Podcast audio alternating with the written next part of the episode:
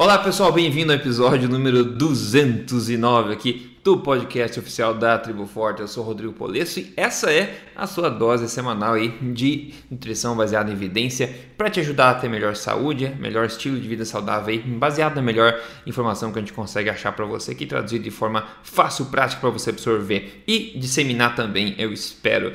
Bom, o peso continua aumentando, né, pessoal? A gente continua seguindo aí as recomendações como população, mas continua não funcionando, né? Nossa, que surpresa. Aliás, estamos batendo novos recordes como população, mas não recordes bons. A gente vai falar um pouco mais sobre esse assunto, o caminho que a nossa população está caminhando e o que, que a gente pode fazer para mudar isso aí. Então, doutor Souto, bem-vindo a esse podcast hoje, tudo bem? Boa tarde, obrigado e boa tarde também aos ouvintes. Isso aí, pessoal. Olha só, novos dados oficiais do CDC, o Centro de Controle de Doenças dos Estados Unidos, recém-publicados, mostram que a prevalência de obesidade entre os americanos continua aumentando continuamente desde 1999. Dados assustadores mostram que incríveis 42,4% dos americanos estão obesos, não acima do peso, obesos, e 9,2% estão o que eles chamam de severamente obesos. Na verdade, o medo que eu tenho é que o país inteiro afunde, né? Isso seria um grande problema, né? Virar um canyon o país inteiro, tanto peso na superfície. Mas enfim, 42,4% dos americanos estão obesos agora, maior índice ever de sempre, né? De toda a história. No Brasil, nós é, estamos bem para trás ainda, mas correndo atrás do prejuízo, claro, né? Não pode ficar tanto assim atrás. Em 2008 a obesidade no Brasil era de 11,8%, mas agora em 2018, 10 anos depois, né, é, a gente já conseguiu praticamente dobrar isso aí, então estamos quase em 20%, 20% vamos dizer, de prevalência de obesidade no Brasil, ok? Então muito atrás dos Estados Unidos, mas como eu disse, infelizmente tem coisas que a gente gosta de copiar, mas eu acho que a gente nunca vai chegar nesse mesmo é, patamar, eu espero pelo menos que não, né? Mas basicamente são dados, enfim, não, não, não devia ser devia ser uma surpresa que isso fosse tão diferente assim, mas muitas pessoas achavam que a obesidade estava meio que estabilizando, né? Na verdade, continua aumentando e, na, na verdade, a, a pior, o pior do, dos intervalos aí da, de obesidade, a, a, mais extrema, tende a estar aumentando ainda mais. 42, quase metade dos americanos são obesos, então que dera acima do peso. E, doutor Souto, não sei porque, como população, a gente está seguindo as diretrizes, já está fazendo esse tipo de coisa, mas continua piorando. Será que, eu, eu não sei, eu não sei qual seria as previsões nos próximos 30, 40 anos. Né? Claro, a população que escuta aqui a Tribo Forte, eu imagino que esses números seriam bastante diferentes, mas é meio que emergencial isso aí, né? Se a gente for pensar nesse, nesse sentido, metade da população obesa, né? É, de vez em quando alguém chama atenção uh, de que o, o, número de pessoas que morre todos os dias uh, nos Estados Unidos, que é de onde vem essas estatísticas, uhum. uh, que morre todos os dias em consequência da obesidade, ou seja, principalmente de diabetes e suas complicações, é o equivalente a, se não me engano, 200 e não sei quantos Boeings uh, cheios. Né? É, 12 por dia. É, então assim, uh, se, se, um avião cai já é uma, uma calamidade, notícias uhum. e tal. Agora, isso aí parece que as pessoas estão ficando anestesiadas no que diz respeito a a, a esse desastre, e eu acho que parte disso é porque uh, é como se houvesse alguma inevitabilidade nisso. Né? Certo. Porque o avião que cai, bom, vamos descobrir qual foi a causa, de quem foi a culpa, foi do fabricante, foi do piloto, né? mas uh, parece que uh, é o destino da população ficar toda obesa. Só tem um detalhe: isso 50 anos atrás não era assim. Né? Não era. E a genética uhum. já era a mesma. Né? Então, uh, o, o, o que que mudou, né? O que que mudou? Uh, e, e aí eu acho que tem algumas mensagens que são uh, bem perversas nesse sentido. E uma delas é a história de que o problema é que as pessoas estão ficando assim porque elas são muito sedentárias. Né? Porque elas uh, não saem do sofá, tem o controle remoto, tem o Netflix. Né? E uh, eu digo que isso é perverso pelo seguinte: uh, a gente já falou aqui em algum podcast que existe uma organização chamada IUC, né? que é uma organização uh, que prega que o problema todo é o balanço calórico. Essa organização ela uhum. tem fundos da indústria, mas o principal patrocinador é a Coca-Cola. Né? E, e, essa organização ela defende essa ideia porque por trás disso há duas conclusões. Você pode consumir uh, todos os produtos açucarados que você quiser, desde que você faça exercício. Né? Uhum. E a segunda coisa é, uh, se as calorias são todas iguais, não faz diferença você tomar uma Coca-Cola ou uh, comer um abacate. Pô, abacate tem mais calorias que uma Coca-Cola.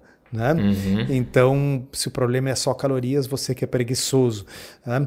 E, e, então é, é, é muito interessante. Eu estava vendo aqui uma, uma reportagem da Veja que me mandaram. Não vou dar spoiler de toda ela, porque eu acho que nós ainda iremos comentá-la uhum. no próximo podcast. Mas eles dão um exemplo na reportagem de um. Sabe, quando eles pegam alguma pessoa, Fulano, tantos anos, paulista, uh, e aí o Fulano engordou 50 quilos, segundo a revista, porque ele parou de fazer exercício em um ano, ele engordou 50 quilos. uh, então, assim, ninguém engorda 50 quilos uh, porque parou de fazer exercício. Como comparação, é, tem um período que eu estava na, na Noruega foi um período da minha vida que eu não fiz exercício. É, eu sempre fui uma pessoa ativa, mas foi um período onde eu não fiz exercício. E o que aconteceu no meu caso foi exatamente o oposto.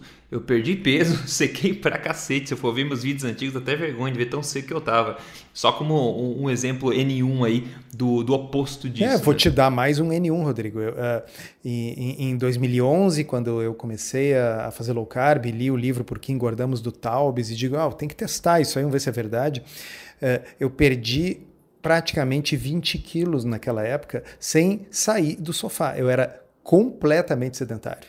Tá? Uhum. Eu passei a fazer atividade física na época depois de já ter perdido muito peso, quando ficou evidente que tirada a gordura eu estava uh, tava magricela, né? Então aí tomei vergonha na cara fazer uma musculação.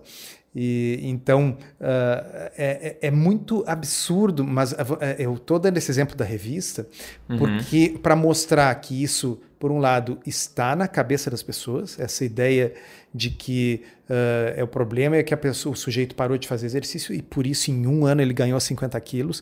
Me desculpa, esses 50 quilos entraram pela boca, não, não, é, não, não, não foi exercício. tá?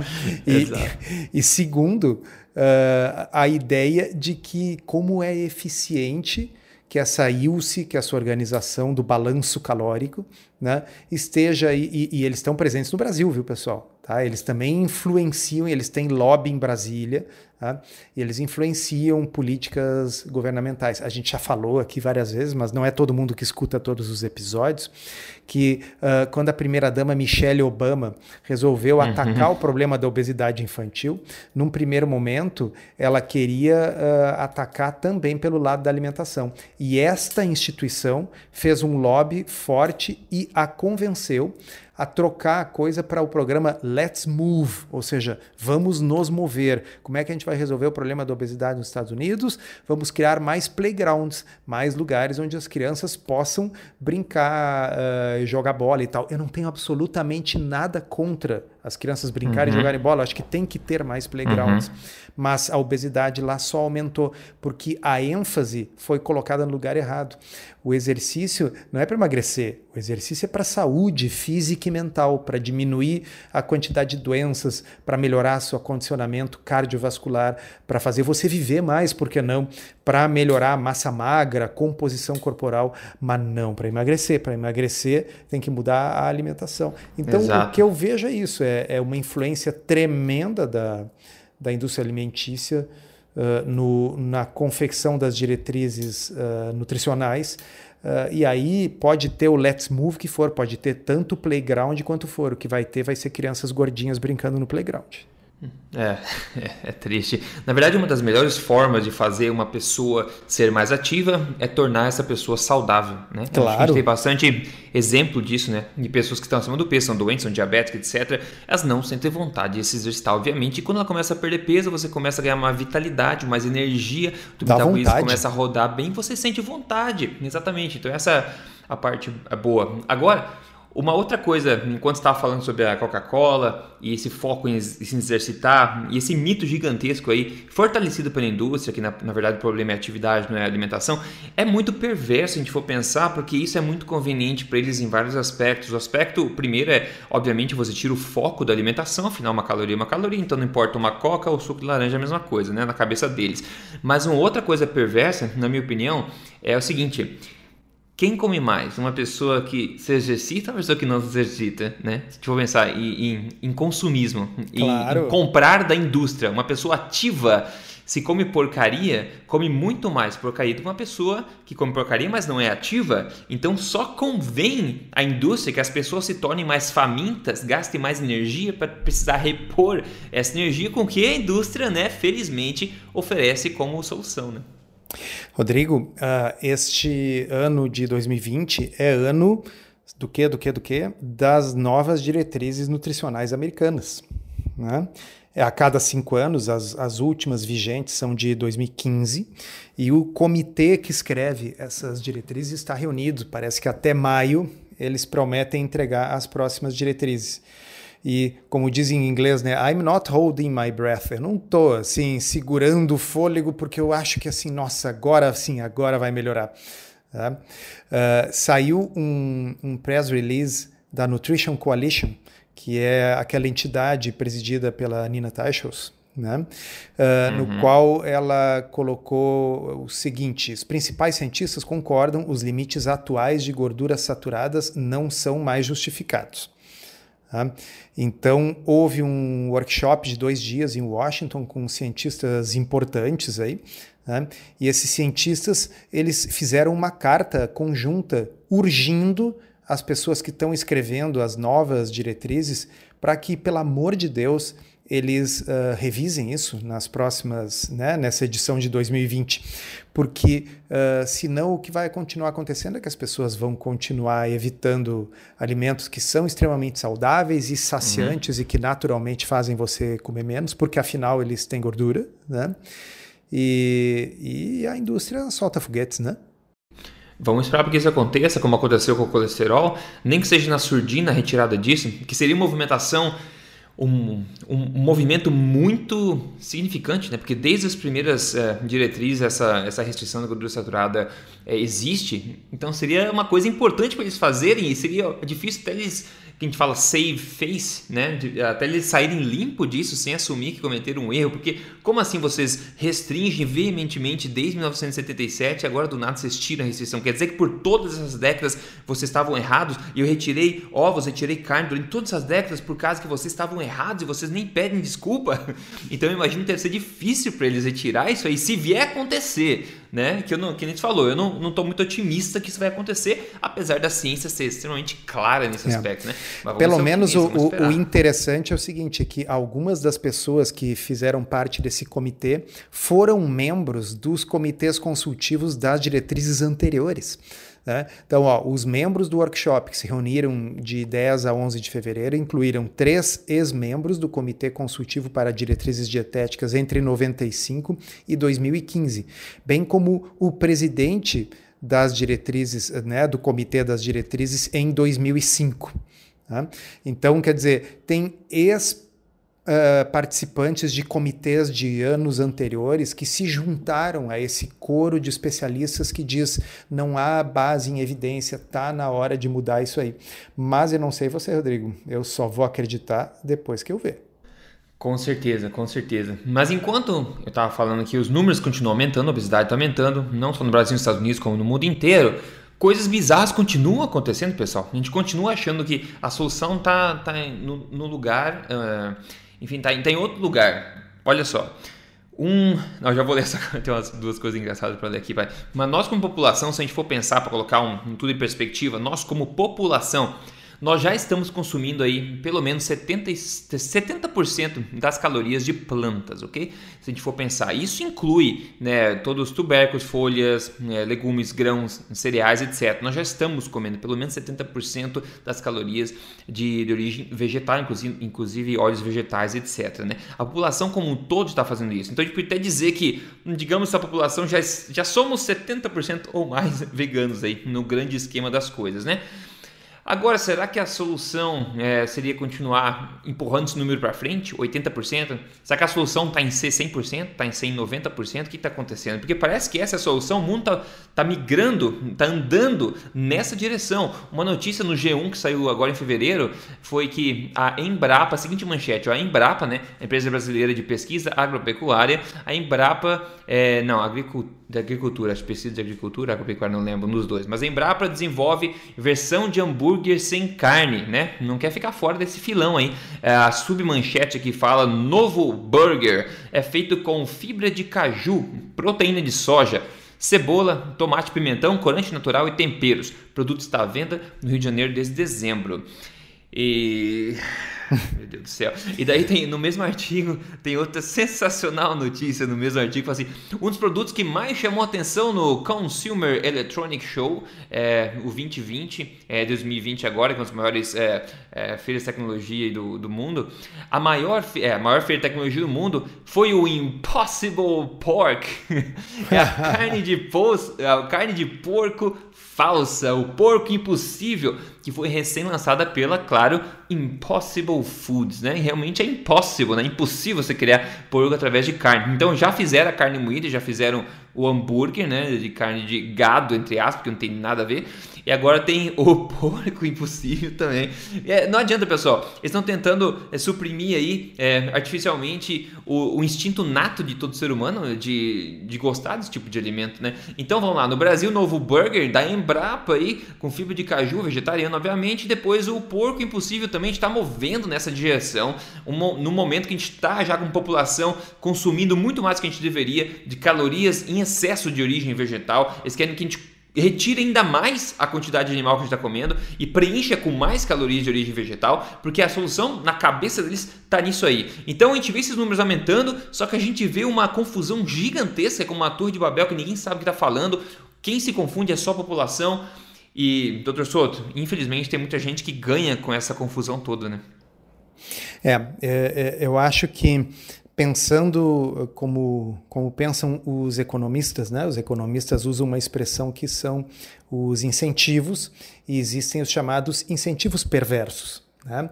Incentivo perverso é aquele que pode, pode às vezes nem ser o objetivo dele, mas ele acaba tendo resultados muito, ruim, muito ruins. E, e aqui, de propósito ou não, tanto faz, mas tem muitos incentivos perversos uh, colocados né, no lugar.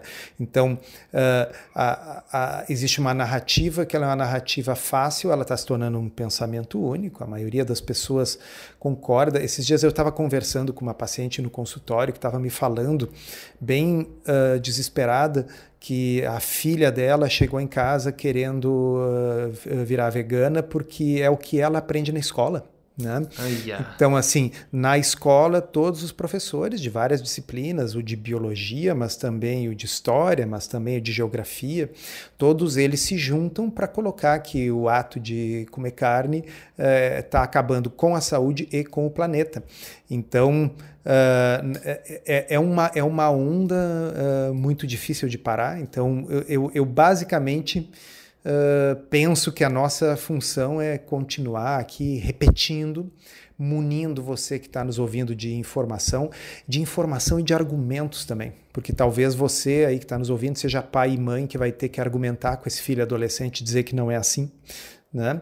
Uh, e, então, é o que nós podemos fazer, é continuar sendo uma, uma, um lampião, uma velhinha nessa escuridão assim, eh, planetária.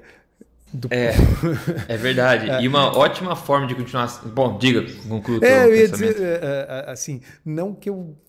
Assim, eu sei que parece um pensamento meio, meio negro, assim, mas mas eu, eu, eu, realmente acho que a gente é, é, pouco provável que isso vá parar logo e vá mudar logo. Eu acho que é, vai ser necessário nós mantermos esse trabalho, porque se nós não fizermos, quem é que vai fazer, né? É verdade. A gente continua, continua, não tem problema não, continua. Eu acho que essa onda, do jeito que ela cresce rápido, também começa a atenuar rapidamente. E quanto mais, como eu sempre falo, quanto mais gente acaba abraçando essa ideia é, terrível, nutricionalmente falando, do, do veganismo, mais cedo as pessoas começam a perceber também como isso faz tanto mal à saúde, né? E como uma coisa que distancia um pouco do mundo natural. Mas tudo bem, já falou várias vezes disso. Mas quanto mais gente acaba é, aderindo, mais gente também começa a perceber os malefícios e voltando atrás. Uma ótima forma da gente continuar influenciando, digamos, o outro lado da moeda, que é o lado baseado em evidência aqui, é mostrando é, exemplos sensacionais de mudança, sendo exemplo é, sensacional de, de estilo de vida, motivando as pessoas positivamente não falando necessariamente só mal do outro lado, né? alertando, claro, mas não falando mal necessariamente, mas é, mostrando de forma, destacando talvez aí os benefícios do outro lado da moeda. E hoje tem um caso sensacional aqui que mandou para mim, olha só. É, enquanto a obesidade está aumentando, no, que eu falei no gráfico lá no Brasil, no mundo, esse cara sozinho deve ter abaixado aquele gráfico, tá? É, o nome dele é Felipe Bernardino, ele escreveu o seguinte, ó. Há cinco meses atrás eu pesava 208 quilos. Por várias vezes eu tive lutas e batalhas, mas nunca de uma forma eficaz, então conheci a minha nutricionista que tem como base seus métodos. Achei, fiquei feliz. Comecei a te assistir e hoje já estou beirando quantos? Os 70 quilos eliminados. 70 quilos eliminados de uma forma saudável e forte. Obrigado, você mudou minha vida. Ó, cinco meses, 70 quilos. Ele mandou a foto antes e depois para provar com a mesma camiseta aqui. Doutor Souto, é esse tipo de coisa que motiva as pessoas, né? Você vê resultados tão expressivos assim, fazendo basicamente o oposto daquilo que as pessoas, é, que, a, que o mundo por aí está sugerindo que a gente faça, né? É, são os cisnes negros, né? Cisne negro, para quem não lembra o que, que é, é aquele exemplo que derruba uma teoria, né? Você tem uma teoria, nossa, todos os cisnes são brancos. Bom, o dia que você vê um que é preto, você diz assim, ó, a teoria de que todos são brancos está errada, porque tem um aqui que não é branco. Né? É. Então, uh, comer carne faz mal, comer carne engorda, gordura saturada engorda e tal. Bom, aí tem um sujeito que está comendo carne, comendo baixo carboidrato e perdeu 70 quilos em cinco meses. É um baita cisne negro. Se bem que na tribo forte eu acho que só tem cisne negro, né? Às vezes tem um branco. Sim, sim é uma manada de cisnes negros. Exato, exatamente. Então, parabéns aí, Felipe. E, de novo, pessoal, vocês podem escutar, tem 200 podcasts aqui, inteiramente gratuitos, centenas de vídeos no YouTube também, só procurar Rodrigo Polesso emagrecer de vez lá. É, enfim, tem a gente na, nas mídias sociais, etc. E tem um programa de emagrecimento para quem quer seguir passo a passo, pode entrar aí, é código emagrecerdevez.com.br para você conhecer e mudar e construir um estilo de vida, entendendo o que você está fazendo também e sustentável a longo prazo. É, bom, doutor Souto, conta pra gente o que foi degustado na última refeição? Ah, Sabe que foram tubos um... de vegetais e discos de vegetais também? O Impossible Porco? Não, foi um entrecô possível, não impossível. Foi um possible entrecô, então. Né? É, foi um Exato. possible entrecô. Bem grosso, bem grande. Né? E Uh, e é uma coisa maravilhosa, né? Assim, e, e aí você come um entrecô daqueles e fica pensando assim, para alguém comer um troço feito de é o que é jaca, qual, qual, é o negócio? É, fibra de caju, caju proteína de soja, é, e, e, e, achar que que é, que é gostoso, realmente o nível de auto engano tem que ser muito grande. Então, por isso que o pessoal gasta tanto, tanto, tanto, tanto tempo demonizando a carne vermelha, porque você primeiro precisa fazer com com que as pessoas tenham medo daquilo, para que então elas aceitem um substituto tão Correto. pobre do ponto de vista nutricional e ruim em termos de gosto, né? Mas aí você diz, bom, é melhor do que nada. Mas por que é melhor do que nada? Vai comer um bife de verdade? Não, mas esse vai me matar, esse tem gordura saturada e esse aí vai aquecer o planeta e acabar com a água, né? Então, você precisa dos mitos Queria criar os mitos para poder vender os seus produtos substitutos. É tão claro, pessoal, é tão óbvio, é tão cristalino. É tão claro se a gente dá um, um passo para trás e, e ver em perspectiva é. o que está acontecendo, né? Que de dentro dessa Torre de Babel parece ser razoável. Inclusive, estava falando com a minha a, minha namorada ontem sobre essa questão, o que, que era mesmo? Ah, tá. Se a gente pegasse uma pessoa, sei lá, de 200, 300 anos atrás e dissesse, olha, vim do futuro e vou te dizer, é, no futuro agora o pessoal quer que a gente coma só vegetais mesmo, porque é o mais saudável pra gente. Eu acho que a pessoa poderia correr o risco de ter um ataque cardíaco, mas não por causa da gordura saturada que ela está comendo, mas por causa da quantidade de risos convulsivos que ela ia ter. Ela não ia conseguir acreditar no futuro onde as pessoas iriam estar tá pastando, basicamente, né? Não ia, ela ia ser ridícula Só que para nós não é. Para nós é ridículo agora a gente dizer o oposto, né? Porque as coisas vão acontecendo devagarzinho, né? Eles vão colocando os medos, construindo os medos, solidificando os medos, conectando outras ideias falsas. Aí cria, cria esse contexto onde uma ideia absurda pode ser inserida e do nada ela começa a fazer um pouco de sentido. Aí lascou, né? Aí está o mundo que a gente vive hoje. É, o pessoal me manda coisas no Twitter, mandam coisas.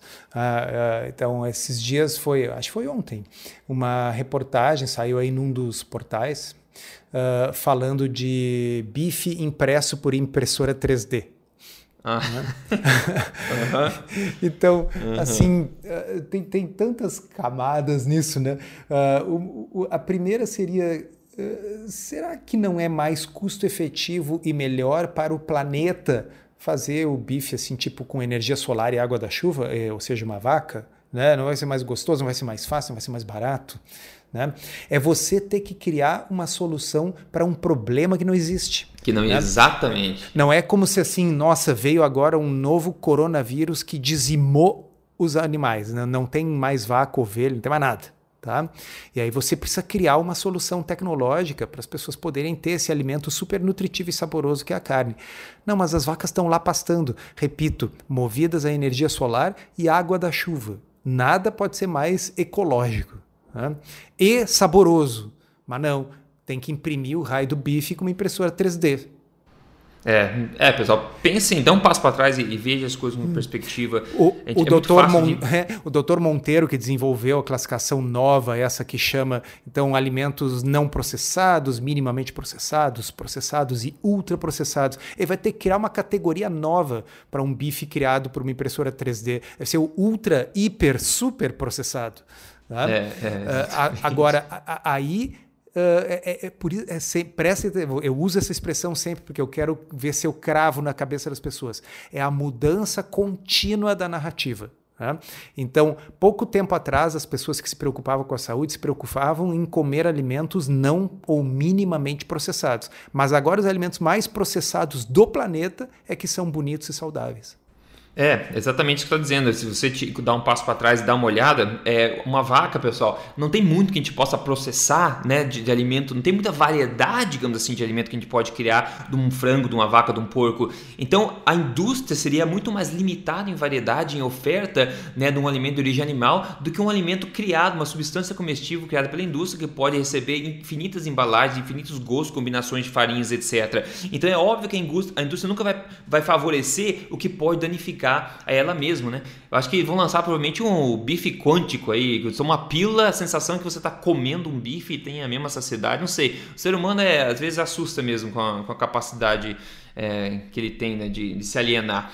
Mas é isso. É... Ah, salmãozinho. Mandei ver um salmãozinho também com de sobremesa, um fígado de bacalhau delicioso. Que beleza.